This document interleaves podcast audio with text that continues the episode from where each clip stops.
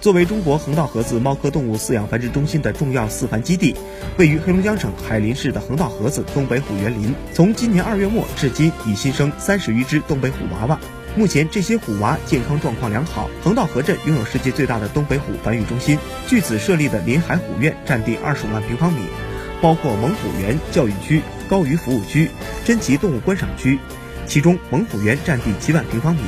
园内山峦起伏，山风呼啸，是东北虎生存的极佳环境。虎园以放虎十只作为野化训练的第一批学员，他们将在这里开始全新的生活，以达到最终能够充分展示其自然属性的目的。